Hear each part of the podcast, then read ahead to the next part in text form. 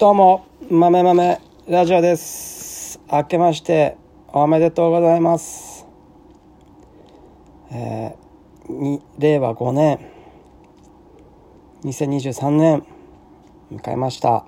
何も変わらない、えー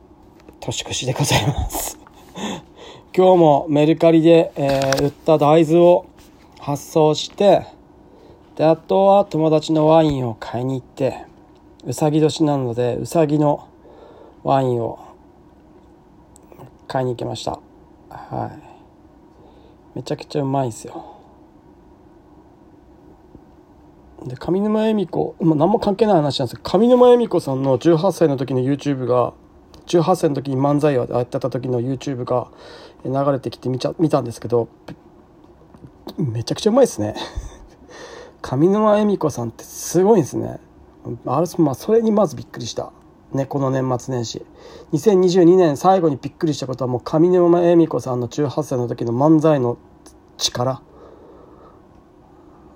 もう完成されてますね本当に。すげえ。あでもあの頃本当に多分あのと昭和のあの時代って本当にすることがなかったんですぐみんな大人になったんでしょうね。もうなんか打ち込むことがある人はすぐ大人になれるぐらいの打ち込み方ができたんじゃないかなと。今はもうどんな風にしてでもこ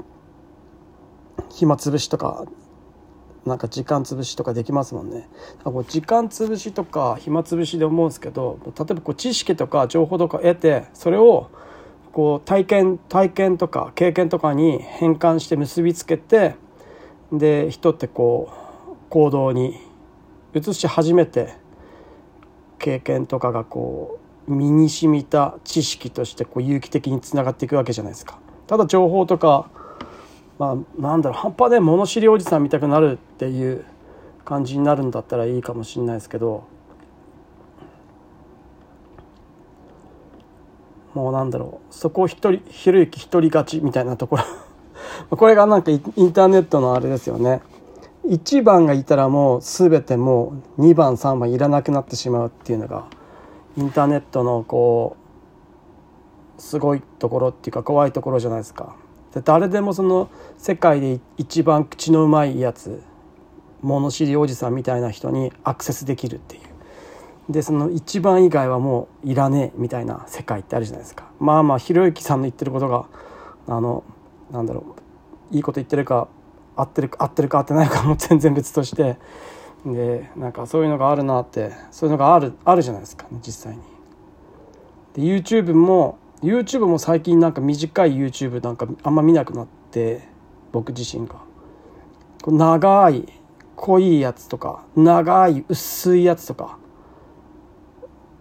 なんか初めは5分とか3分とか短いやつをバーっていろいろ量を見たいっていうのがあったんですけど慣れてきたらそういう短いのだるくなってきてもう長いやつ長く濃いか長く薄いかとかそういうずっとダラダラ聞き続けられるテレビの流し的な BGM 感覚で感覚で、えー聞き続けられて情報がパッパパッパ変わらないのが心地よくなってきたっていうのがあるんですよね。でこれなんだろうなと思って僕も勝手な僕の想像なんですけどテレビとかだともうすげえもう秒単位で情報が切り替わるじゃないですか。で YouTube とかをずっと見てるとある一定のテーマについて1時間とか2時間とか長ければそういうテーマでずっとしかもシリーズ化されたものだと,、えっと1話から10話とかその区が区切られたもので経済とかの話を永遠何十何時間も聞ける、まあ、例えば古典ラジオとか十何時間も聞けるわけじゃないですか。そうなってくるとあのテレビとかのパッパパッパ切り替わる情報がもうイライラしてくるんですよ。イライラしてきてあの切り替わりの速さがついていけなくなってくるんですよね。なんかもうあもうやだやだってアベマニュースとかアベマプライムとか見ててもまあもうもう無理無理無理ってなるんですよね。まああのナレーターの人のキンキンしたあの声とか変に甲高い人たちの声とかがもう僕は受け付けないのかもしれないですけどこれ多分深井さんとか深井龍之介さんとか成田さんの声をずっと聞いてるからそういう風になっちゃったのか分かんないですけどまあでもそういう感じでずっと永遠に長いぽわっとしたので情報を聞き流す的なの方にシフトしてきているなと思っていてなので、えー、僕も僕のこの適当にダラダラ喋ってるラジオも多分そうだと思うんですけど。こういうのですよね。こういう感じの、えー、あまあそうね。あとゆる言語ラジオとかもそうですもんね。だからそういうの。そうなんですよね。中田のあっちゃんのはちょっとテンション高すぎて見れない。中田のあっちゃんのあのわーわーわーっていう声が前は見てたんですけどね。最近たまに今ちょちょくちょくあの影響力の武器とかの解説とかのやつがあったんで見ようかなと思ったんですけどちょっと見れなかったですね。わーわーってなって。影響力の武器は僕も本を持っているんですけどまだ積んどく状態で読もう読もうと思って読めてない感じなんで今年の今年は、ね、積んどくを積んどくを減らすってねできないですよね。なんかなんか情報を欲してないと頭にただ読んで入ってこないんで興味ないんで多分興味が出るような体験とかピンチとかがあって、まあ、とにかく自分をこう自分がピンチになってわあこの情報ないとちょっとどうしたらいいんだって分かんないどうしたらいいんだってなった時に、えー、情報を求めに行くみたいなことがないと、適当にこう情報を得ようって思えないんで。やっぱこう先に体験していろいろやって試してみてで足りないっていうのを本とかそういうものの情報で知識を得ていくっていう方がっていうやり方がこう単に身についてしまったのか慣れてしまったのかっていうところはなんかあるなと思っております。ただ雪が降らねえ冬最高。本当に去年とかも毎日除雪してたんですけど年末年始ずっと除雪してたんですけど今年は何もしなくていいっていう。本当に最高。1回かな。1日ぐらいかな。クリスマスかその前の日ぐらいに1日ぐらい雪寄せしてでそれ以来もう一切一切してないです。もうこんな年もなかなかないんで。こういう年はもう勉強に使うべきじゃないですかね。何かしらの体験を。だからだからメルカリメルカリやってそのなんだろう。もう全部ゲームとかやってた時間をスマホゲームとかモンスターストライクとかやってた時間をあれ意味なかったんでこうだったらそれを使ってその時間をメルカリとかあとは YouTube とかそういうものをすることでどっちにしろエンタメなんで。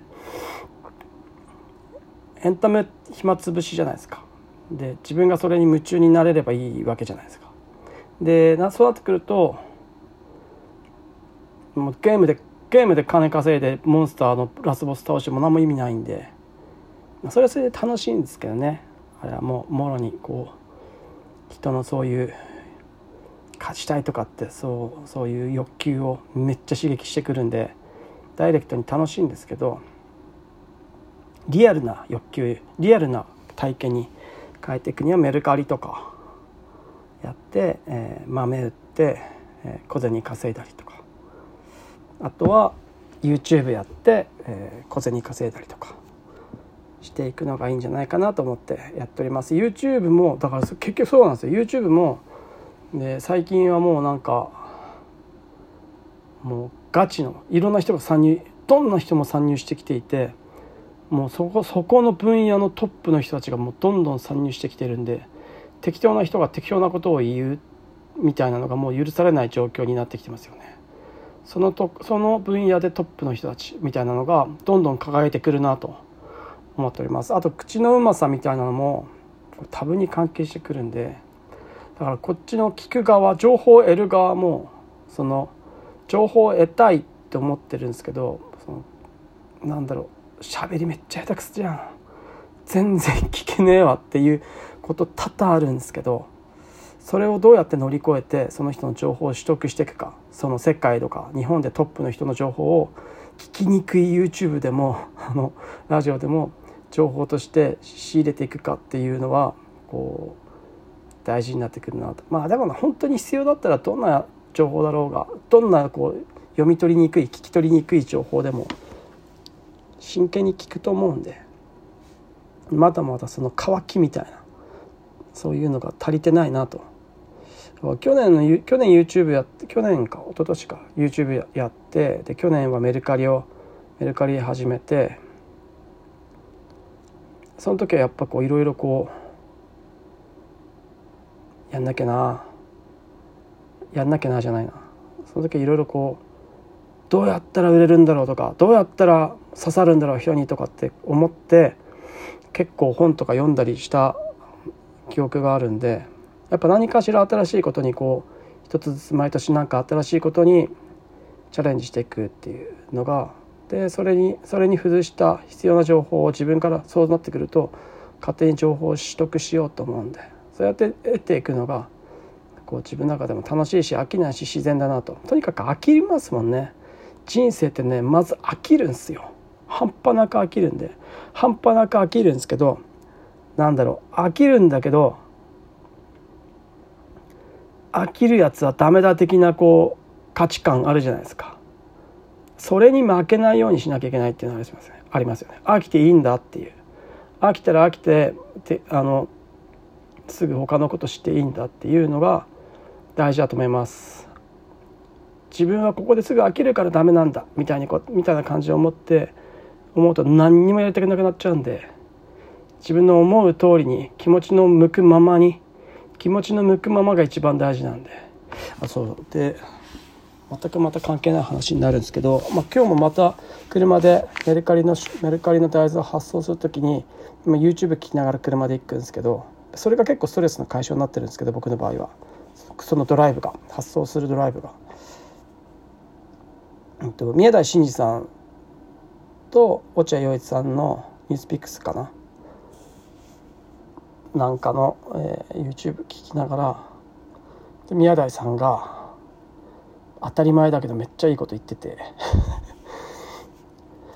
あの学生で「どうやったら友達できるんですか？友達いません」みたいなことを言うやつがいて「お前バカなの。困ったやつ助けるんだよ」っていう話をしてて。いや本当にそうだなと。でもこれはこうやってちゃんとこと言語化していってくれないと。で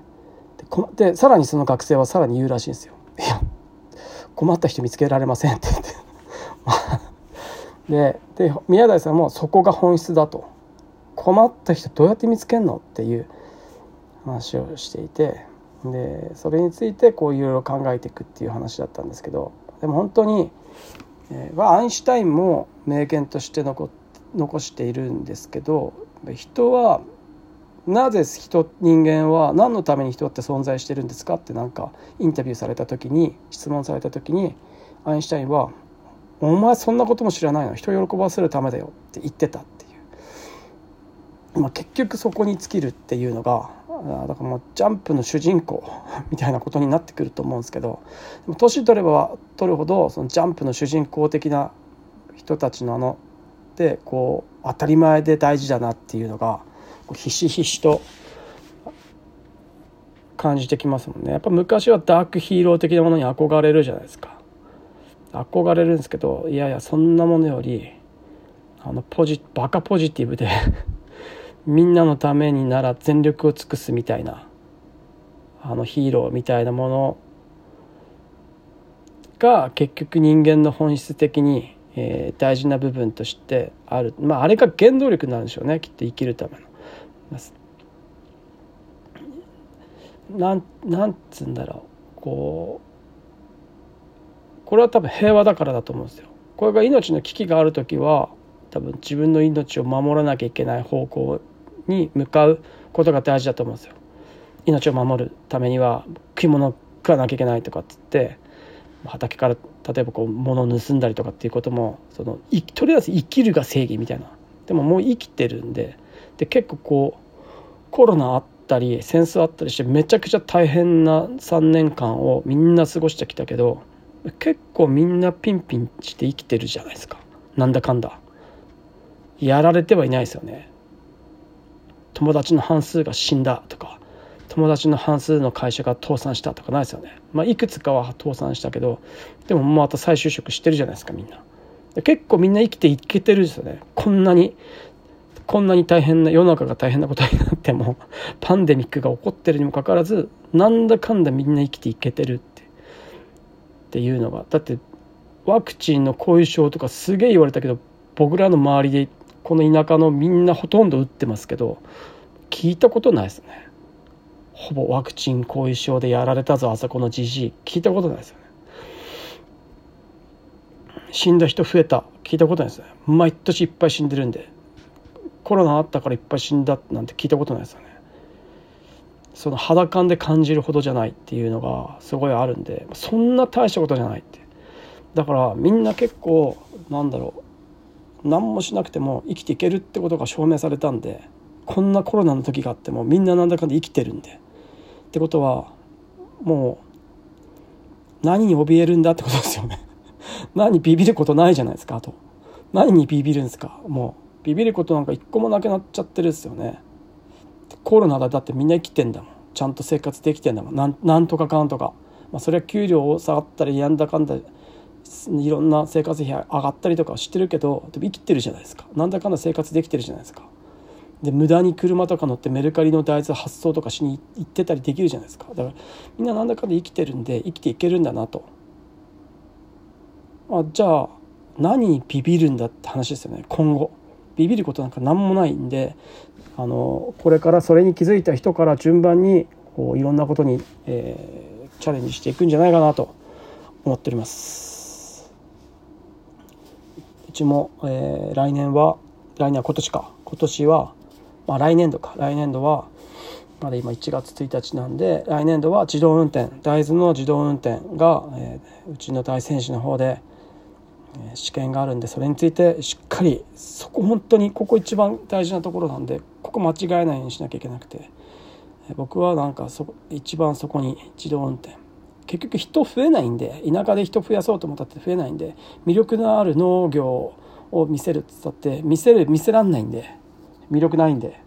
見せらんないんで上っ面だけなんかかっこいいところ見せたところであの入ってすぐやめていって入ってすぐやめていくってもう本当に大変なんですよ。だったら入んないで来てってぐらいの気持ちなんですよね。めちゃめちゃ大変なもうだって人に教えるってコストえぐいかかりますからね。誰か新人で入ってくるって。で農業とか自分で栽培を研究して自分で栽培を勉強して分かりますけど余裕で10年とか5年とか10年とか余裕でかかるんで一つの作物やっていくのに。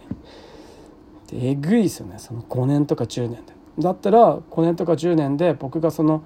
それをシステム化して、え自動運転で、え自分のコピーを作った方が早いっていう、